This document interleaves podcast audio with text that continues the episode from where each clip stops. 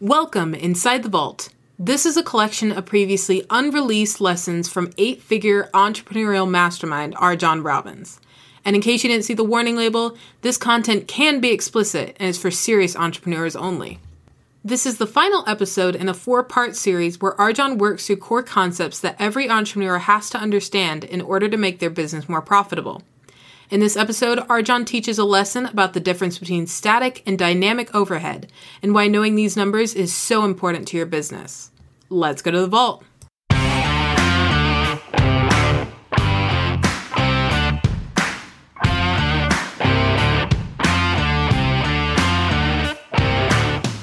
Working with RJon is like having a shortcut to future you every time I can have an opportunity to spend time with RJon, I try to take it and be a sponge. I thought everyone was crazy. You know, they were running to the front of the stage to see this person. RJon's wearing his crazy shirt. You know, he drinks tiger blood in the morning just for fun, and he's like breathing down my throat. Sometimes it's terrifying to work with him. It's like he's looking into your soul, but it's it's growth the whole way.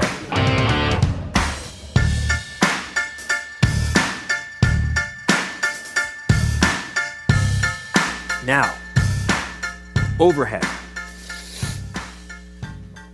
Who thinks overhead is bad? Who's heard overhead is bad? Everyone should be putting your hands up, unless you live under a rock. You've definitely heard from someone that overhead was bad. We've all heard this, yes? Come on.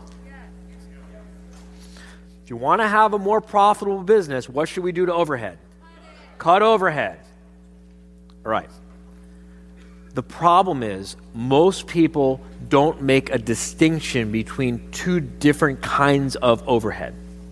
And it's a really important distinction to make. There's static overhead and there's dynamic overhead. All right? Static overhead does not pay for itself. Adding more static overhead to a business does not make the business more profitable. The electricity is static overhead. If I call the power company and I say, I'd like to pay you more for the electricity you're delivering to my office, it doesn't make my office run any better. Right? If I say to the power company, I want you to double the amount of power you put into my office, it doesn't make the office any more profitable right?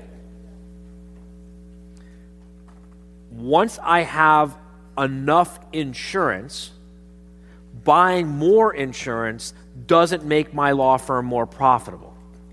Yes?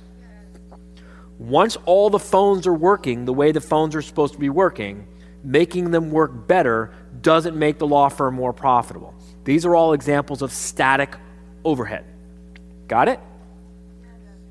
Where you can cut static overhead without crippling the firm, you can make your law firm more profitable. All right. Dynamic overhead is overhead that actually has the ability to pay for itself. Adding more to the dynamic overhead makes the business more profitable. Perfect example of dynamic overhead is a salesperson. If I give you a $100,000 salesperson and they sell a million dollars of legal services, do you want a second? And if I give you a second salesperson and they sell another million dollars worth of legal services, do you want a third? If I give you a third $100,000 salesperson and they sell another, hundred, another million dollars of legal, you see where I'm going with this?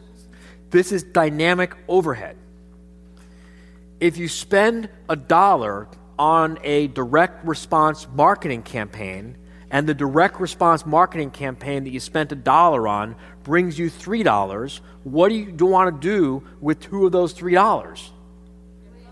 Put it back into another direct response marketing campaign and see if it'll bring you back $6. And if you take, can take four of the $6 and put it in, and it brings you back 12, right? And 12 brings you back 36, and 36 brings you back more than I can do in my head, you're getting the idea, right?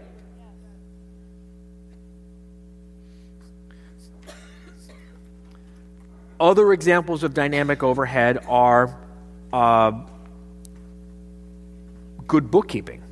A good bookkeeper is dynamic overhead.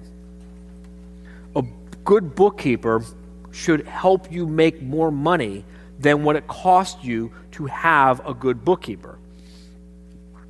A good accountant, a tax strategist, should make you more money or save you more money than what it costs for the tax strategist. If you could pay a tax, if you could pay an accountant $1,000 and they leave $10,000 of tax savings on the table, or you could pay another accountant $5,000 and they help you save $10,000 in savings, so you net $5,000 savings total. Which one are you better off with, the cheaper one or the more expensive one?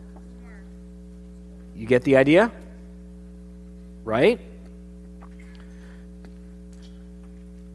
What do you think a good CEO is? Static overhead or dynamic overhead? Sorry? What do you think a good legal a good professional legal administrator, a good COO, is that static overhead or do they pay for themselves and help you make a profit on top of that? A COO is dynamic overhead. Is a good CFO static overhead or dynamic overhead? What do you think about the business owner who says, I'm going to save money by slashing unnecessary static overhead? What do you think? That's smart, right? You all with me? What do you think about the business owner who says, I'm going to slash dynamic overhead? Bad idea. At the risk of making an entirely self serving statement, I'm going to say it anyway, but because it's for your own protection and for your own benefit. You would do yourself a favor to check back with some of our former members who thought it made sense to slash dynamic overhead. They say, I got to save money, but I can't possibly cut any static overhead because my friends all see the static overhead. So instead, they slash dynamic overhead and their businesses backslide. Now, this isn't a commercial for why you need to be a, uh, uh, why you need to be a member of How to Manage a Small Law Firm Forever. It's a commercial for not being a fucking idiot. You don't want to work with us to be your CEO? Fine. Find someone else to do it. Just don't tell yourself you don't need it because that's not true. Get the idea? Okay. So, page 36 and page 37, just take a few minutes now and make a list of some examples of static overhead that you're currently paying for, some items of dynamic overhead that you're currently paying for, some items of dynamic overhead that you're not getting an ROI on and need to do something about. So if you've got a salesperson who is by definition static or dynamic, and the salesperson isn't making a profit, they are are they still static are they still dynamic overhead? If you have a salesperson who is which which the position is by definition dynamic overhead, right? You all with me? And the person in the job is not paying for themselves and making a profit, are they still dynamic overheads? Who thinks yes? Raise your hand. Who thinks no? Raise your hand. Everyone's got to raise their hands. Who thinks the salesperson, if they're not making a profit for you, is static overhead? No. The salesperson is the position the position. This is, this is where you got to get disciplined in your thinking. We define static or dynamic by the nature of the position. You may have the wrong person in that position, but the position is dynamic. It's always dynamic, is never not dynamic. You might have the wrong person in that position. If they're not making a profit, you got to get someone else in that position. Go to the microphone.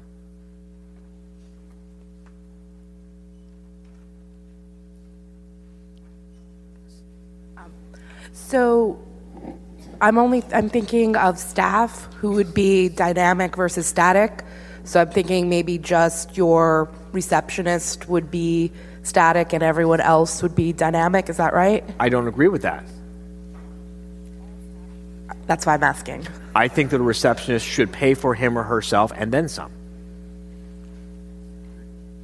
By factoring in what they do as part of the SKUs of your, uh, you know, the elements of your SKUs that, you know, if you're getting $5,000 for A and some section of A is done by the receptionist, then that's how they're static? Is that what you mean? One of the most profitable positions I have on my entire payroll, probably the most profitable position I have on my entire payroll, is my house manager.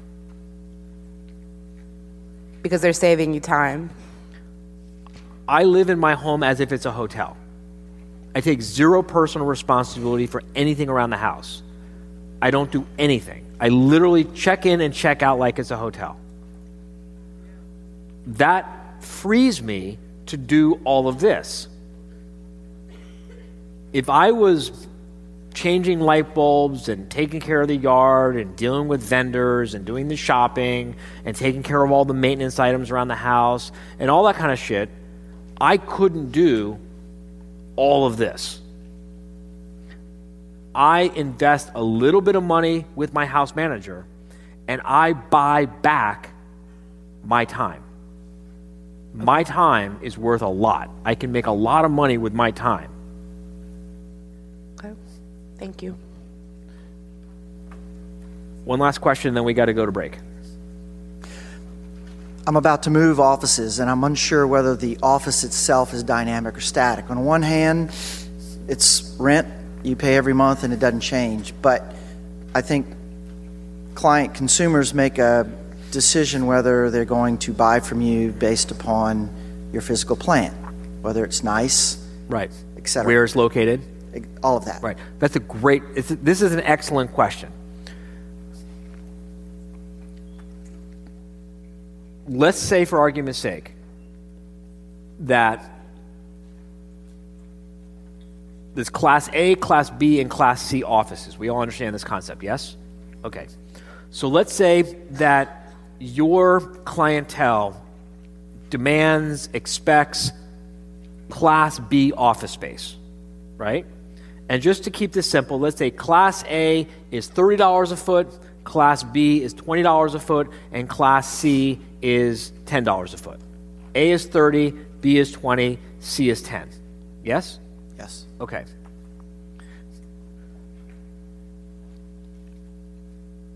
While you're sitting in Class C office space, which is repelling clients, we're having a conversation and saying that moving from C to B is static. I mean, I'm sorry, is dynamic.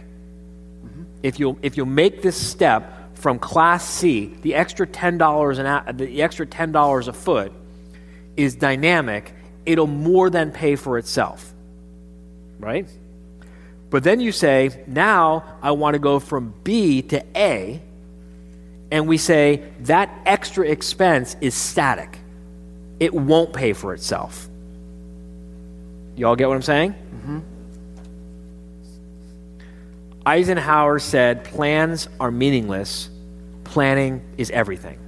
Mike Tyson said, everyone's got a plan until they get punched in the face. your business plan, your business plan is, is meaningless. Your marketing plan is meaningless. Your, all this stuff that we're telling you you've got to have, here I am telling you it's meaningless. What matters is the process, the thinking, the analysis, the discussion, the testing of the testing of your ideas, the process of going through this with your CEO, with your COO, with your CFO to figure out what's really working and not working. That's what matters here. Right? And I understand that as lawyers, we all love to have statutes we can depend upon, right? We all love to have rules we can hang our hat on. But this requires a level of nuanced thinking that is the world of entrepreneurs. right? So, office, at some point, it's dynamic, and then you reach a point where more money doesn't make it any better, and from that point forward, it's just static, right? Not having enough electricity versus having the right amount of electricity versus having more than you need electricity.